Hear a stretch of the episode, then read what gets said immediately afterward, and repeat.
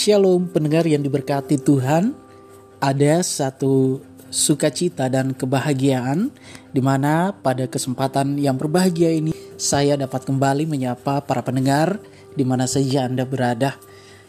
Pendengar yang diberkati Tuhan, dunia saat ini sedang mendekati pada kesudahannya seperti yang tertulis di dalam kitab Matius pasalnya yang ke-24 ayatnya yang ketiga sampai dengan 14. Demikian bunyi firman Tuhan. Kamu akan mendengar deru perang atau kabar-kabar tentang perang. Namun berwas-waslah, jangan kamu gelisah, sebab semuanya itu harus terjadi. Tetapi itu belum kesudahannya.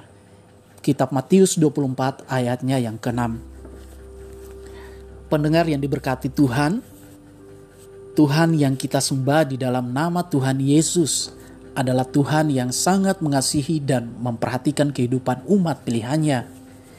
Bukti kasih dan perhatian Tuhan kepada umatnya adalah memberitahukan sejak semula tentang keadaan dunia ketika mendekati kesudahannya suatu keadaan yang penuh dengan penderitaan yang membuat cemas semua manusia yang hidup di muka bumi ini.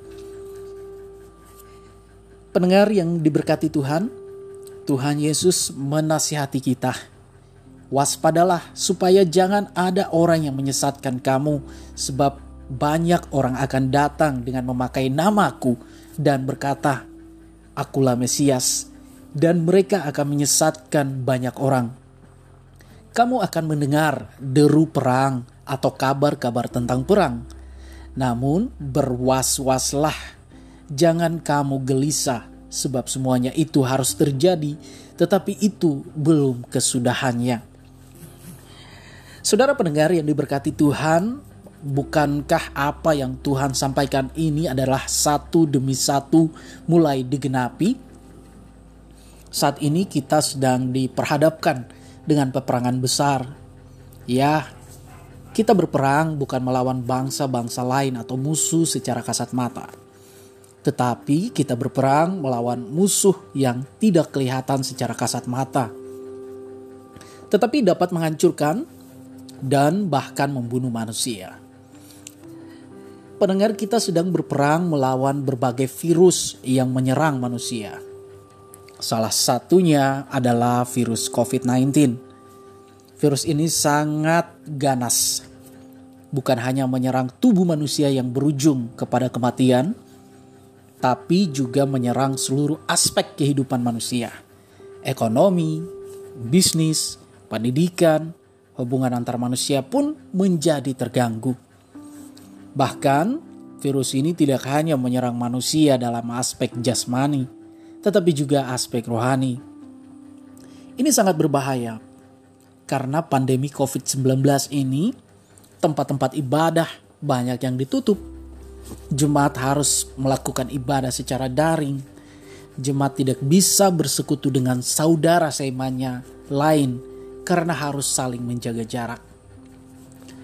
Pendengar yang berbahagia melihat keadaan ini, marilah kita semakin peka rohani. Haruslah kita lebih bersungguh-sungguh mengerjakan perkara-perkara rohani. Jam-jam doa harus semakin ditingkatkan. Jangan terus disibukkan dengan perkara-perkara duniawi, sebab dunia ini sudah mendekati kesudahannya. Tuhan memberkati. Demikian podcast hari ini. Semoga apa yang dapat saya bagikan bersama saudara pendengar sekalian dapat memberkati dan menambah informasi bagi kita semua. Akhir kata, sampai jumpa. Tetap semangat